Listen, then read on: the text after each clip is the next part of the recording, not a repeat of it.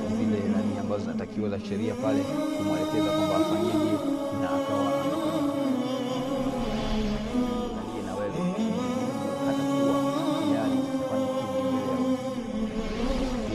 Ndugu yangu katika imani, jaribu kutafakari,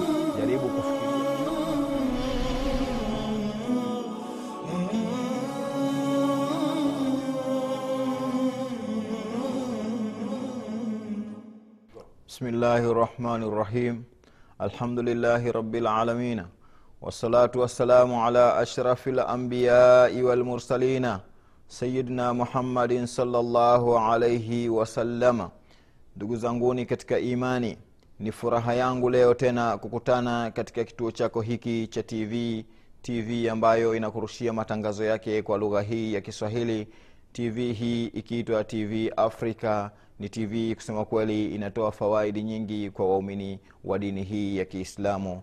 Mwenyezi Mungu awajaze kila la kheri ndugu zetu hawa waliojitolea kwa jambo lao kama hili.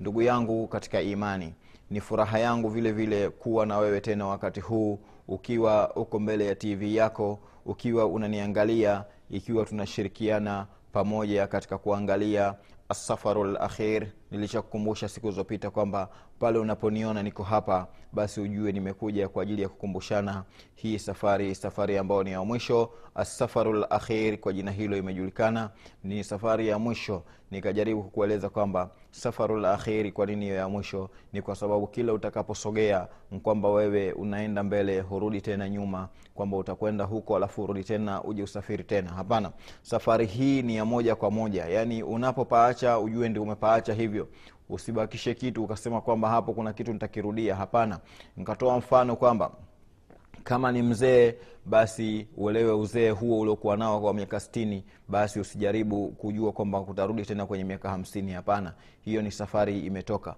Na wewe kama ni kijana una miaka ishirini, ujue kwamba hapo ni moja kwa moja, hakuna tena miaka kumi na nane nyuma iliyopita. Na wewe kama una miaka kumi sasa hivi, ujue kwamba safari ya akhera ndio hiyo sasa hivi, hutakuwa tena kwenye miaka tisa. Ndiyo kitu ambacho nilichokikusudia kwamba hii ni safari ya mwisho, na safari hii ya mwisho inatakiwa maandalizi. Kwa hiyo katika mambo ambayo nimejaribu kuyagusa kipindi kilichopita, kipindi chetu cha, cha, cha, cha kilichopita yani cha, cha kuhusu hii safari ya mwisho, nikajaribu kutaja baadhi ya maandalizi ambayo mwanadamu atakiwa ajiandae kwa ajili ya safari hii ya mwisho. Sasa basi, ndugu yangu katika imani suala hili la kujiandaa na safari ya mwisho ni suala, nimeshataja vitu vingi. Nilianzia kwenye, kwenye imani, nikaja kwenye swala, nikaja kwenye kusoma Qurani, nikaja kwenye kukataza mema na, ku, na, na, na kukataza maovu na kuamrisha mema, nikaja vile vile kwenye kutoa, nikasema kwamba miongoni mwa hii kujiandaa huku ni infaqu fi sabilillah, ni kutoa kwa ajili ya Mwenyezi Mungu, ni kutoa kwa njia ambayo ni mashuruu, njia ambayo ni njia ambayo inamhusu Mwenyezi Mungu subhanahu wa taala, sio kule kutoa ambako hakuhusiani na Mwenyezi Mungu. Kwa sababu gani nikasema hivyo? Kwa sababu kutoa kuko aina nyingi. Kuna ambao wanatoa wanasaidia mambo ambayo si ya Mungu, wanasaidia mambo ambayo hata hayamwingizii chochote. Leo hii Mwislamu wewe, Mungu amekujalia amekupa mapesa uliokuwa nayo, lakini unadhamini wanawake watembee uchi, wanawake wawe wamevaa chupi, na wewe ndio umedhamini shindano hilo. Watu wanaenda uchi wakiwa kama walivyo, au wengine wamevaa vijichupi sehemu ambazo ni nyeti, sehemu ambazo Mwenyezi Mungu ame, amesema ziheshimiwe, zinakuwa leo hii mwanamke anatembea kwenye jukwaa akiwa matako hivi hivi, kila mmoja anamwangalia. Wewe Mwislamu, wewe ni Uislamu gani huu ambao unauiga? Yaani wewe Mungu akakupa pesa zako kwa ajili ya kupoteza, kwa ajili ya, kuha, ya kuharikisha umma, kwa sababu hayo unayoyafanya sio mambo yanayomridhia Mwenyezi Mungu. Pesa ulizopewa jaribu kufanya mambo mengine ambayo yako mambo ya kheri. Kuna mayatima mangapi leo hii, watoto mayatima wamejaa tele kwenye vituo huko, wengine hawana, ha, hawana nguo za kuvaa, kuna watu hawana vitabu. Wewe leo umelimbikiza mapesa, halafu unangojea sehemu kama hizo za kwenda kudhamini mamisi, sijui madude gani, watu wanatembea uchi, watu wanakuwa wasichana warembo, wamevaa vinanii vichupi wanapita mbele ya jukwaa la watu. Watu wanawaona. Eti wewe ndio mdhamini wa, wa, wa shindano hilo. Halafu wewe nawe unajiita ni mwislamu na jina lako la kiislamu. Una majina karibia sita. Sijui ibrahimu bin nani bin yani yote ni majina ya kiislamu. Kwa hiyo umekaa hapo ukaona kwamba la kufanya ni hilo la kuwadhamini watu kama hawa. Ndugu yangu katika imani jiangalie jiangalie angalia pesa uliokuwa nayo ni mtihani hiyo mungu akakupa. Itumie vizuri pesa hiyo ili ukienda kesho kwa mwenyezi mungu subhanahu wataala unatoka hali ya kuwa mwenyezi mungu anakuwa yuko radhi na wewe. Sio kama hivyo ulivyo sasa hivi. Ndugu yangu pesa yako itumie kwenye njia za harali ndio maana huyu mwenyezi mungu subhanahu wataala anasema kwamba kutoa kuwe kwa namna ambayo ni utoaji ule ambao ni mzuri yani infaku fi sabilillah kutoa kwa ajili ya mwenyezi mungu. Sasa nilijaribu kugusa hapo nyuma ni kweli kuna maskini wengi sana ndugu yangu na vile vile kuna mayatima wengi sana ambao hawana hata nguo za kuvaa. Kuna vituo sasa hivi shafirisika wame, wameanzisha vituo lakini wengine ndo hivyo uwezo wao mdogo hatusemi kwa nini wameanzisha ni kwa sababu walikuwa na nia nzuri za kuanzisha. Nyoyo zao ziliwatuma kwamba wafanye vitu kama vile kwa kuona kwamba hawa watoto ni watu wameachwa baba zao wamefariki mama zao wamefariki na hawana uwezo wowote kwa hiyo waislamu baadhi yao wakaanzisha vituo tu kama hivyo kwamba kwa ajili ya kuwalea ma, ma, mayatima kama hawa na kuwapa elimu ambayo ni jambo linatakiwa kwa kila mwislamu ampatie mtoto wake elimu. Sasa wakaona kwamba wawachukue hawa vijana ili kuwapa kuwapa elimu. Sasa leo hii wewe una mapesa. Watu hawa hawana nguo za kuvaa watu hawa hawana vitabu. Mayatima wamejaa tele ndugu yangu. Ni kwa nini hela yako unaiharibu unaipeleka eti ikafanyie mashindano kama haya ya watu kutembea utupu? Ni kwa nini pesa yako wewe uimalizie kwenye mambo ya mipira? Eti unadhamini mpira unadhamini sijui kikombe cha nini mpaka wewe umesahau ndugu yangu. Kuna vitu ambavyo vya kufanya vitu hivyo ambavyo hivyo unavyotoa huko jaribu kuelewa kwamba hivyo umepoteza hivyo umepoteza yani havikufaa kabisa. Kama ni pesa yako umeitafuta kwa jasho basi ujue umeitafuta kwa jasho halafu ikawa pesa hiyo vile vile ukaichukua kama ukaitupa tu. Yani kwamba pesa hiyo ulioikusanya kwa njia yako ya kheri, njia ya halali kabisa ambayo umeikusanya pesa ile halafu leo hii unaichukua eti unakunda kuna, kuna bonde sijui wapi kule unaenda unaitumbukiza pwa unaitupa hapo. Ndugu yangu katika imani na kuomba sana na kunasihi kabisa kwamba kuwa watoaji kuwa, kuwa mtoaji kwa njia ambayo ni, ni, ni akheri mwenyezi subhanahu wataala anaikusudia na anapenda watu watoe kupitia njia hiyo. Lakini kama utakuwa unatoa kwenye mambo kama hayo unadhamini mipira unadhamini mamisi unadhamini sijui ngoma gani leo ikacheze sijui ukafanya mambo gani ndugu yangu katika imani umepotea. Hilo sio lengo la, la mwenyezi kupa hela hizo mungu akakupa pesa hizo si kwa vingine ni kwa ajili ya wewe uweze kuutumikia uislamu wako na vile vile uweze kujenga akhera yako uweze kutengeza safari yako ya mwisho kwamba kesho ukienda mbele ya mwenyezi mungu subhanahu wataala uendeje na utakuwa umeenda kwa, kwa, kwa, kwa mstari gani. Kwa hiyo basi ndugu yangu katika imani ninajaribu kugusa sehemu kama hizo kwa sababu ninajua kwamba kuna watu wanayo mapesa lakini wao hawako tayari kuangalia zile muasasati kheiria ambazo zime, zimeanzishwa kwa ajili ni vitu ambavyo vya kheri vimeanzishwa kwa ajili tu ya kusaidia waislamu au kusaidia watoto ambao tayari baba zao wameshatangulia katika safari hii na nyinyi mlobaki ni lengo lenu kuwaangalia hawa. Ni vizuri muwaangalie kwa sababu wote tunaenda njia ni moja. Kwa hiyo sasa hawa ambao wameshatangulia walivyotuacha sisi tunatakiwa tuwe na sisi huu muda tuutumie vizuri ndugu yangu katika imani katika suala la kutoa angalia unatoa nini na unampa nani. Sio upoteze pesa. Pesa si kila mmoja anayo.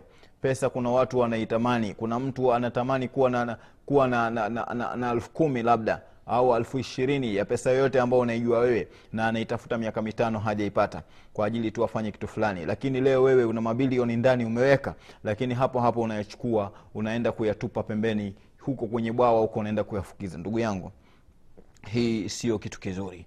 Hiki sio kitu kizuri kabisa. Na huu ni kuto kujua uislamu wako ni kuto kujua yale ambayo amekuamrisha mwenyezi mungu subhanahu wataala kwa hiyo vipindi kama hivi tumewekewa kwa ajili ya kuzinduana kwa ajili ya kukumbushana ambayo tumeghafilika kwayo. Mimi sisemi kwamba ulikosea huko kwenda kudhamini lakini ulikuwa labda hujui au ni kutokana na ghafula tu ya maisha yako yani ume, umeghafilika kwa hiyo rudi mwenyezi mungu atakupokea na nenda kwenye miasasati ambayo miasasati ya kheri. Kuna madarisi nyingi hazina madeksi watoto kukalia. Kuna madarisi nyingi watu yani changia kwenye maswala ya kheri kama hayo maswala ya elimu. Hapo unapata manufaa lakini unaenda kuchangia kwenye mambo hayo kama hayo tuliotaja hapo nyuma. Kusema kweli hapa elewa kabisa ndugu yangu katika imani kwamba unapoteza. Kwa hiyo ndugu yangu katika imani katika suala hili nikasema kwamba mtu asiangalie kile anachokitoa kwamba ni kikubwa au ni kidogo. Ukitoa kile ni kikubwa pia utapata kheri zako kubwa na ukitoa kidogo vile vile utapata kheri zako. Kwa hiyo mwenyezi mungu hakumwacha tu mtoaji akamweka hivi hivi. Anasema mwenyezi mungu subhanahu wataala yasalunaka madha yunfiquna. Wanakuuliza wewe muhammadi watu wako wanakuuliza madha yunfiquna watoe kitu gani? Mm masahaba walimuuliza mtume salllahu alaihi wasalama wakasema madha nunfiqu ya rasulullahi salllahu alaihi wasalama tutoe nini mtume salllahu alaihi wasalama sisi katika kutoa vitu ambavyo tuna, tunavyo? Ndio mungu leo anatufahamisha kwamba yasalunaka madha yunfiqun wanakuuliza ni vitu gani watoe. Mtume mtume salllahu alaihi wasalama anaulizwa na masahaba zake. Hapo mwenyezi mungu subhanahu wataala akawaambia qul ma, ma anfaktum chochote ambacho mmekitoa au vile ambavyo mmevitoa min khairin miongoni mwa vitu vya kheri yani anakusudia kwamba min khairin yani chochote ambacho ni cha kheri. Ndio akasema qul ma anfaktum min khairin. Chochote ambacho mmekitoa kwa ajili ya kheri falilwalidaini basi ni kwa ajili ya wazazi wawili. Mm, akasema kwamba ni kwa ajili ya wazazi wawili e, walaqrabin walyatama walmasakin wabni sabil. Anasema kwamba baada ya kuulizwa mtume salllahu alaihi wasallam na masahaba kwamba madha nunfiku ya rasulllah ni kitu gani tutoe mtume wa mwenyezi mungu? Mungu nani? Mungu akamwambia mtume awaambie kwamba kul ma anfaktum min khairin. Chochote ambacho mmekitoa kwa ajili ya kheri falilwalidaini basi ni kwa ajili ya wazazi wawili walaqrabin na wale watu wa karibu walyatama walmasakini wabnsabil yani akakusudia kuwataja kwanza baba na mama akasema kwamba falilwalidaini yani kwanza kuwatendea wema hao wazazi wawili hapo amekusudia hivyo kwamba mnavyotoa basi mwanzie kwanza na hapo nyumbani ulipo. Waangalie baba yako na mama yako. Ndio lengo la mwenyezi mungu subhanahu wataala kwamba mwangalie baba yako na mama yako yukoje kwanza alafu ndio utoe. Ndugu yangu katika imani nasema temu zote kwamba tuwe tunaangalia aya za mwenyezi mungu. Tu, tuangalie kwa nini anaanzia kwanza vitu kama hivi yaani tuwe na mafundisho tukipita katika aya za mwenyezi mungu. Huku ndio kusoma qurani pamoja na kutadaburi yani nakuwa na mazingatio nayo. Kwa hiyo basi mtume salllahu alehi wasallam anaambiwa kwamba chochote watakachokitoa min kheirin miongoni mwa kheri hii mini iliyotumika hapa inaitwa min bayania yani ni imekuja kuweka wazi ni kiasi gani cha kutolewa. Kwa hiyo ilikukuja min bayania hili ni bayan jinsi yani ni kutoa kwamba jinsi gani ambayo inatakiwa itoe. Ndio maana imetumika hii neno imetumika hii herufi ya min kwa ajili tu ya kuonyesha kwamba ni, ni yani imekuja kubainisha kitu gani kitolewe. Kwa hiyo akasema min yani chochote ambacho kitatolewa. Kwa hiyo hakuhadidiwa kwamba kitolewe kikubwa au kidogo au kivi, aa, kimetolewa ni chochote ambacho utakitoa. Kwa hiyo hapa unafahamu kwamba hili lengo la kutoa halina udogo wala halina ukubwa. Lakini mwenyezi mungu subhanahu wataala akaanza kwanza kuwataja falilwalidaini kwanza ni kwa wazazi wawili yani baba na mama. Nakusudia kwamba wewe mtoaji kwanza iangalie familia ambayo uko karibu mwangalie baba yako na mama yako anaishije kuna watu leo hii wanaenda mijini wanakaa mijini huko wanakaa miaka kumi mpaka ishirini hadi thelathini. Baba yake anakufa njaa kijijini. Kuna watu wamekaa mijini miaka kumi hajui baba yukoje wala hana salamu wala kalamu. Amekaa murtah ana mke anaishi naye huko, huko mjini lakini baba yake na mama yake wanaangaliana wana, wana, wana, wana, wana, hivi. Hata nguo za kuvaa za kuwazima nguo zimechanika wanaonana yani mambo yanakuwa sio kabisa lakini mtoto yuko mjini ana mapesa. Na kuna wengine hawako mjini ni mtu kabisa yuko katika familia hiyo hiyo lakini yeye na mke wake na, na mke wake na yeye haangalii baba yake amekula nini mama yake amevaa nini wameamkaje katika nyumba ile ya baba na mama hiyo hana habari. Kwa hiyo ndugu yangu elewa kutoa kupo. Mwenyezi mungu ame, ameamrisha kutoa lakini hapa katika aya hii anatuambia toa chochote lakini pia pamoja na hayo anza kwanza kwa hawa wa karibu yani akikusudia kwanza falil walidaini kwanza anza kwa baba na mama waangalie kwanza hali zao kama ni njema wal aqrabin vile vile kama hawa wameshakamilika wamesha baba na mama wako vizuri umewaangalia basi anasema kwamba wal aqrabin ni wale watu wa karibu watu wa karibu ndugu yangu katika imani ambao wanakusudiwa hapa. Yani baba na mama ni watu wa karibu vile vile. Lakini akawatoa pia akasema wal yani akawaunganisha kwamba baba na mama wamo lakini sasa kuna wengine wa karibu. Ni wapi watu wa karibu?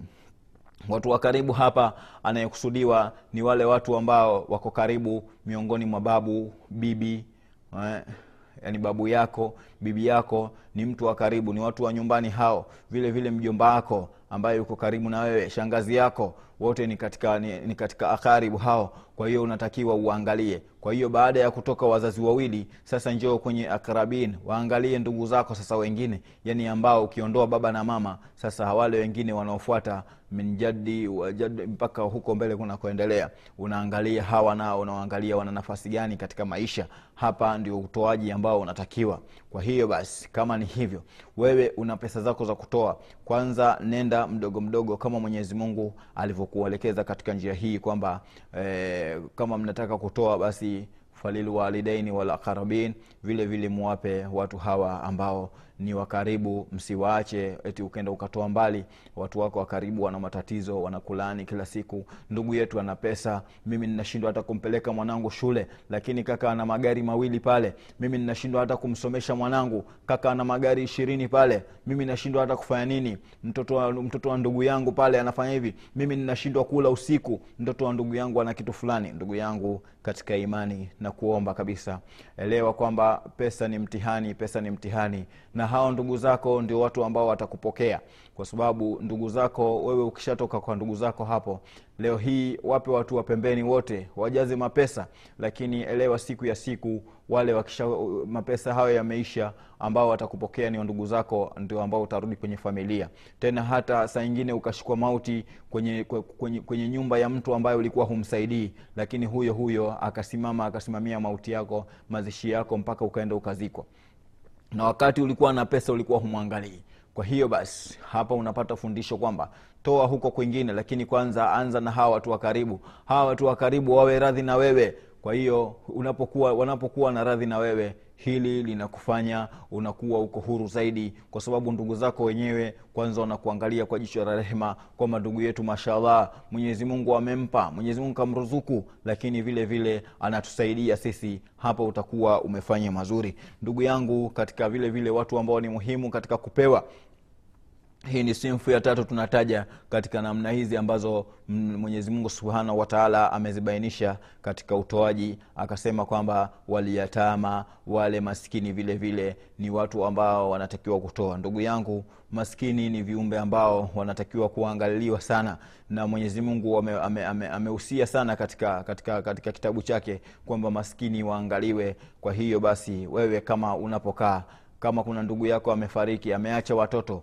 basi wachukue ndugu yangu. Hilo ni dhima. Hiyo ni amana mwenyezi mungu kakuachia kwa hiyo waangalie watoto wa ndugu yako. Kama ndugu yao kaacha mali basi hizo mali si zako ndugu yangu. Hizo mali hao mayatima hao walioachwa na baba yao hao watu walioachwa na baba yao hao wanatakiwa hizo mali zao uziweke mpaka pale wakija wakikua watumie mali zao na wewe usizipoteze. Kwa hiyo ndugu yangu elewa kwamba mali hizo ukizichukua basi wewe ufahamu kwamba utakuja kupata tabu siku hiyo ya malipo. Siku hiyo ya kiama wewe utakuja kupata tabu na pesa hiyo haitakufaa kwa chochote. Kwa sababu si pesa yako bali hiyo ni pesa ya hao watoto ambao ni wandugu yako wameachwa kuna watu wengi wana taratibu mbaya katika jamii. Mtoto akishaachwa na baba yake basi kila kitu kinakuwa ncha huyo ambaye ameachwa na yeye ndo anakitumia kwa, kwa, kwa, kwa maslahi yake. Mpaka hata huyu mtoto ambaye ameachwa na baba anashindwa kutumia kitu kile na akitumia pia anaangaliwa kwa jicho kali. Kwa nini umechukua hiki? Kwa nini umefanya hivi? Na wakati kile ni kitu chake ambacho yeye mzazi wake akamwachia.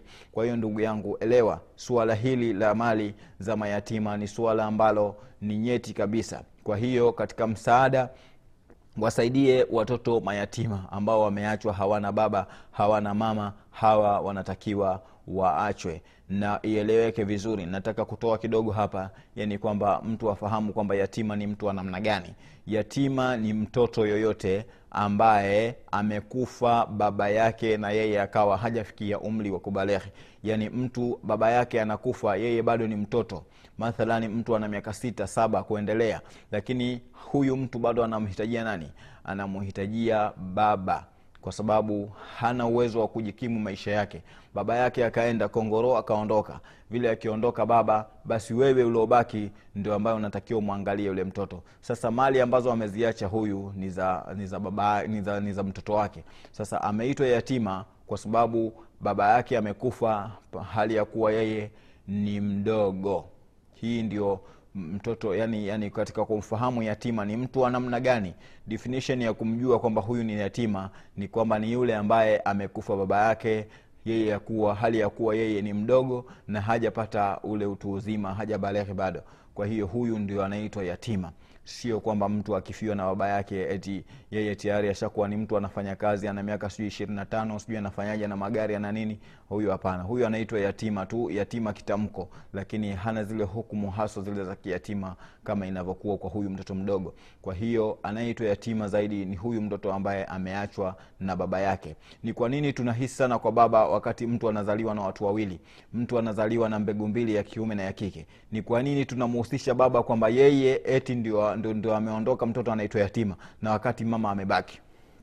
Hii inaonyesha wazi hapa ni kwa sababu ya kwamba baba ndiyo msimamizi wa majukumu ndani ya nyumba baba ndio mwenye majukumu mengi mengi mengi mengi nyumbani. Inatokea mara moja moja kwamba kuna kina mama wanakuwa wana majukumu zaidi lakini aghalabia au ilivyozoeleka ni kwamba baba ndio ambaye anamwangalia sana mtoto. Yani yeye aende akafanye kazi akija alete pesa iende kwenye school fees akija amnunulie nguo anunue nguo za sikukuu afanyeje mambo mengi anayafanya baba. Kwa hiyo mtoto akishaondokewa na baba anaanza kuwa ni yatima wa baba ikitokea na mama akifa anaitwa yatima wa baba na mama. Lakini mahesabu ya kuwa ni yatima yanaanzia pale tu anapokufa baba yake na sio mama yake.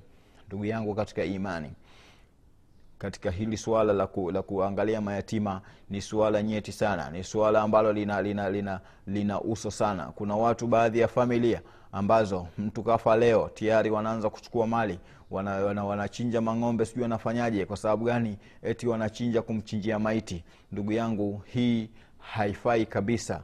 Hili suala halifai kabisa. Yaani yule bwana akishakufa pale tayari zile mali zote nyinyi hamna, hamna mamlaka nazo.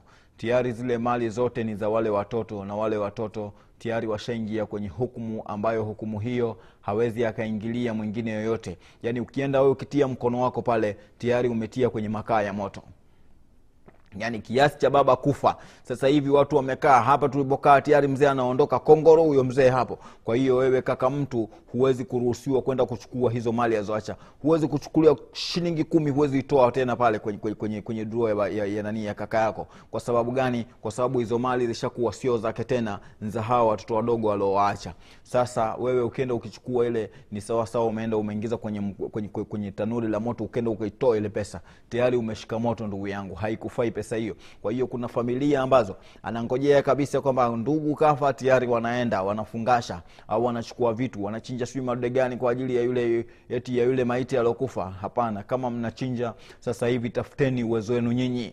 Si mwataka kumchinjia ndugu yenu basi kama mwataka mchinjia ndugu yenu toeni pesa nyinyi kama ndugu nendeni mkanunue. Lakini hiki tayari kishapita hiki sio chake tena. Hiki ncha hawa mayatima ambao wamewacha na wanatakiwa waangaliwe. Tayari mkichukua mtakuwa mmechukua kitu ambacho sio halali yenu. Narudia sicho sio halali yenu nyinyi ndugu zanguni katika imani. Mimi najaribu ku, kuangalia yale masuala ambayo kwamba mujtamaa wetu umeshika zaidi. Yani kuna mambo ambayo nayajua ka, ka, ka, katika familia kwamba haya mambo yamo katika katika uswahili na nini. Watu hawa wako hivyo ndo tuko hivyo sisi. Kwa hiyo najaribu kuyazindua sana. Nikifika kwenye vipengele kama hivyo najua watu tunaishi vipi. Ni lazima kidogo nizame ili kuwazindua zaidi na zaidi na zaidi kwa hiyo basi katika swala hili ndio nikasema kwamba wewe ukichukua kitu cha kaka yako ambaye ameshakufa umechukua mali ya hawa ambao tayari ni pesa yao ile. Kwa hiyo ndugu yangu katika imani kuwa na yakini kwamba ukichukua hicho umechukua kitu ambacho hiyo ni jamra hiyo ni, ni, ni, ni kaa la moto umelibeba wewe. Kwa hiyo kuwa makini angalia kabisa mali ya yatima usije ukainini sasa mwenyezi mungu katika swimfu alizozitaja hapa akamgusa yatima akamuweka kwamba baada ushawajali wazazi wako ushajali sijui nini basi muone yatima. Yatima ni kiumbe ambacho kinatakiwa kuangaliwa na kila mwanajamii ambaye iko karibu. Usione kwamba watoto wa jamaa yako wa jirani yako wamekufa basi ndio uhusiano umeisha wewe na jirani yako. Hapana. Uhusiano na jirani yako unaendelea kwa sababu watoto wake bado wapo na tena watoto hawa kwa ni wadogo. Kwa hiyo usikubali vitu vyao vikachezewa hivi hivi. Kama ni kuwasaidia basi toa wasaidie hawa watoto. Lakini pia mwenyezi mungu subhanahu wataala baada ya kuwahusia mayatima kwamba pia wapewe basi akasema vile vile na maskini nao. Ndugu yangu maskini wametajwa hapa lakini maskini kuna watu pia wanaitwa mafukara na miongoni ya watu pia ambao wanatakiwa kupewa sasa huyu maskini ni mtu kidogo ana, ana uwezo uwezo lakini kuna fukara naye huyu naye tio kabisa hajiwezi kabisa. Kwa hiyo hawa ni watu ambao wanapata kile cha kupata lakini hakiwatoshi yani anapata ile tonge lake lakini pia tonge hilo unaweza kuta kisahani kama ni kisahani cha wali kitaliwa mwandani basi ni kwamba kila mmoja amekula kwa ajili ya kuziba tu yale matundutundu ya njaa ambayo yako tumboni. Kwa hiyo hawa ni watu pia wanatakiwa kuangaliwa. Yani usije ukasema kwamba ah, mimi nina hela. Kiwe jamaa sinamuona bwana na baskeli yake na nini kila siku anatoka hapa. Mwenzio anatoka na baskeli saa ingine akifika huko hawezi pata chochote anaenda zunguka akija amebeba mia tano. Hiyo mia tano anakula hapo ndani basi hawezi kutosheleka na chochote. Kwa hiyo wewe ambaye unacho usimuone kwamba kwa sababu ni jirani yako hapo anakaa baskeli kila siku na nini kwamba yuko vizuri. Hapana. Kama ushaangalia hao wengine ambao wametajwa mwangalie huyu ndugu yako naye ambaye yuko karibu yako. Kwa sababu jirani pia ni mtu katika watu ambao wanachukuliwa umuhimu zaidi katika mambo haya ya kutoa na katika kuwafanyia wema majirani pia lakini huko hatujaingia bado. Sasa anasema hivi kwamba huyu maskini ni swimfu nyingine baada ya kutoka mayatima na tumekuhusia tena tufanyaje? Tuwaangalie hawa maskini. Kwa hiyo basi maskini wanatakiwa kuangaliwa kwa hali zote na wao kama vile walivyo mayatima baba na mama na watu wengine. Lakini pia akatajwa mtu mwingine ambayo ni ibn sabil ni mtoto wa njia au msafiri kwa jina jingine. Huyu msafiri ndugu yangu pia anatakiwa kusaidiwa. Msa, msafiri huyu anatakiwa kusaidiwa vipi? Msafiri anaweza kuwa na mali hili suala la msafiri yani ni, ni, ni, ni suala ambalo wengi wanatakiwa kuwekwa sawa kwa sababu wengi wanaona kwamba mtu akisafiri tu yote ni tajiri. Hapana. Na kwa nini msafiri atajwe kwenye kwenye kwenye aya hii? Sasa kwa hiyo tutazidi kufahamishana zaidi hapa kwamba kwa nini msafiri ametajwa katika aya hii. Ila leo naomba tuishie kwamba kuwa, kuwapa mtume akasema kwamba anza wazazi wako wawili watu wako wa karibu waangalie mayatima na vile vile na maskini. Kwa hiyo kwa leo nasema kwamba tutaishia hapo mpaka pale mwenyezi mungu atakapotuwezesha tena siku nyingine. Tutaendelea na kipindi chetu hiki cha safari ya mwisho assafaru lakhir hivi nasema kwa leo hii assalamu alaikum warahmatullahi wabarakatuhu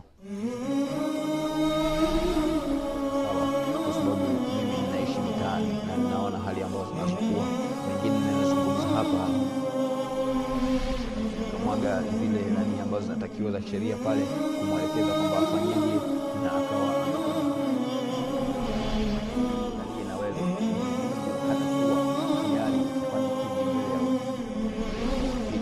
ndugu yangu katika imani jaribu kutafakari jaribu kufikiria